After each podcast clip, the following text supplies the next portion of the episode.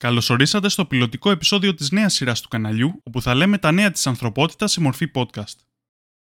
Εάν δω ότι έχει απήχηση, αυτή η σειρά θα μπορούσε να γίνει εβδομαδιαίο δελτίο επιστημονικών αλλά και άλλων ειδήσεων. Γι' αυτό κάντε like ώστε να την υποστηρίξετε. Επίσης, θα μπορείτε να βρείτε κάθε είδηση ή κάθε έρευνα που αναφέρω στην περιγραφή του βίντεο.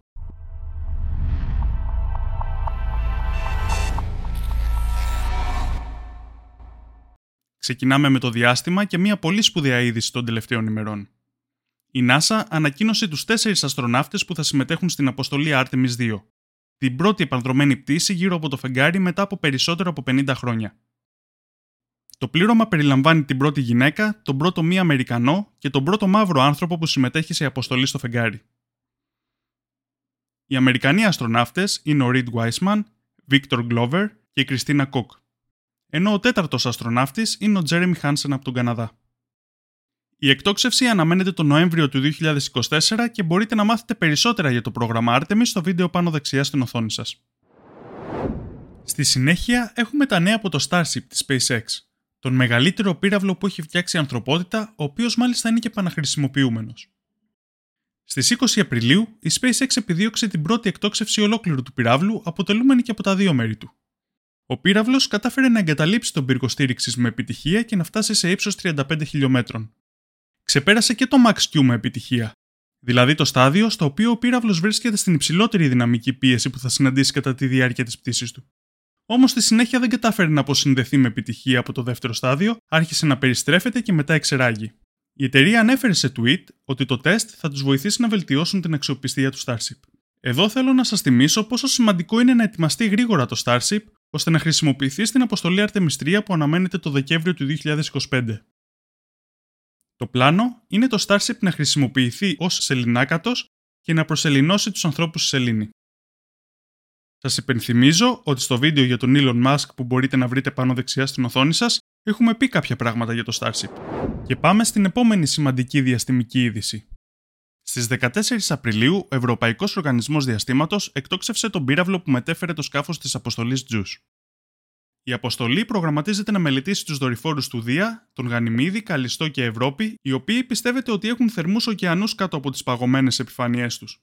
Αυτό είναι πολύ σημαντικό επειδή σε αυτό το περιβάλλον θα μπορούσε να ευδοκιμήσει ζωή. Στα τέλη του μήνα αναμένουμε και live stream από το κανάλι Αστρόνιο, όπου ο Παύλος θα μας εξηγήσει περισσότερα για αυτή τη σημαντική αποστολή. Μια άλλη είδηση που μου τράβηξε το ενδιαφέρον είναι ότι το ερευνητικό κέντρο JPL της NASA έφτιαξε ένα ρομπότ σε σχήμα φιδιού για την εξερεύνηση δύσβατων περιοχών όπως τα παγωμένα φεγγάρια του χρόνου. Το καλύτερο είναι ότι αυτό το ρομπότ φίδι έχει σχεδιαστεί για να διασχίζει εύκολα διαφορετικά εδάφη όπως νερό, άμμο, βράχους και πάγο. Αυτό το καταφέρνει επειδή μπορεί να προσαρμόζει το σχήμα του ανταποκρινόμενο στο τοπίο. Διαθέτει επίσης περιστρεφόμενες βίδες για να πιάνει και να κινείται μέσα από τις δομές πάγου. Να πω επίσης ότι στην πραγματικότητα το έχουν ονομάσει ρομπότ Heli, αλλά το λέω φίδι ώστε να γίνει πιο εύκολα κατανοητό το σχήμα του. Και για την τελευταία διαστημική είδηση για σήμερα πάμε στον άλλο μεγάλο διαστημικό παίκτη, την Κίνα. Η Κίνα σκοπεύει να δοκιμάσει την κατασκευή τούβλων στο φεγγάρι με 3D εκτύπωση από τοπικά υλικά. Αυτή η δοκιμή έχει προγραμματιστεί για την αποστολή Chang'e 8, η οποία αναμένεται να εκτοξευθεί το 2028. Εάν το θέμα της βάσης της σελήνης σας ενδιαφέρει, δείτε το βίντεο πάνω δεξιά στην οθόνη σας. Και πάμε στο περιβάλλον. Η ξηρασία, σε γενικές γραμμές, θεωρείται ως ένας αργά εξελισσόμενος κίνδυνος. Όμως, ένα νέο paper που δημοσιεύθηκε στο περιοδικό Science ρίχνει φως στις ξαφνικές ξηρασίες που μπορεί να εμφανιστούν ξαφνικά χωρίς προειδοποίηση. Στη συνέχεια, παρουσιάζει μια πρόγνωση παγκόσμιας μετάβασης σε πιο συχνές ξαφνικές ξηρασίες. Για την υπερθέρμανση του πλανήτη μπορείτε να δείτε περισσότερα και στο σχετικό βίντεο ίσως να έχετε ακούσει για το μεγάλο σκουπιδότοπο του Ειρηνικού ωκεανού.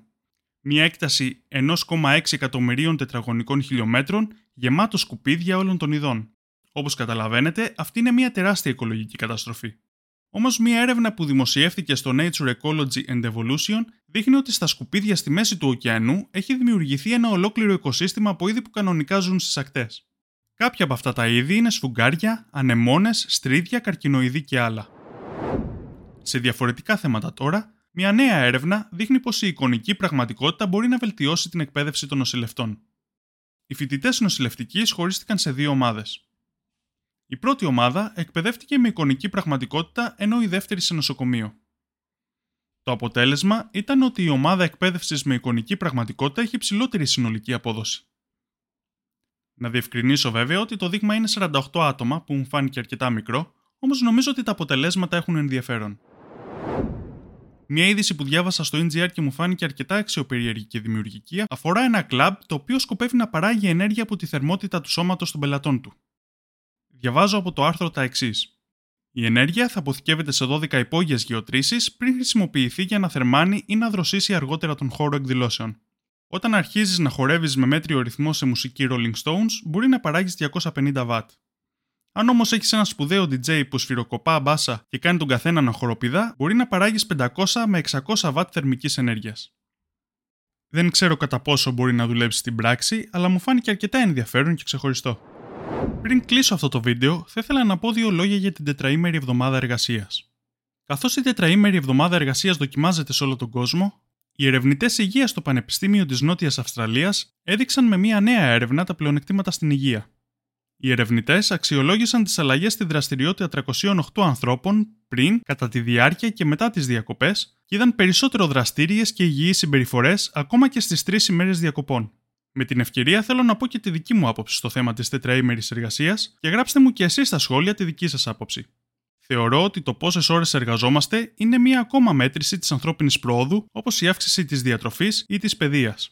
Αφού η τεχνολογία μας προχωρά, αναπόφευκτα θα είμαστε σε θέση να δημιουργούμε και να διανέμουμε περισσότερους πόρου με λιγότερη εργασία.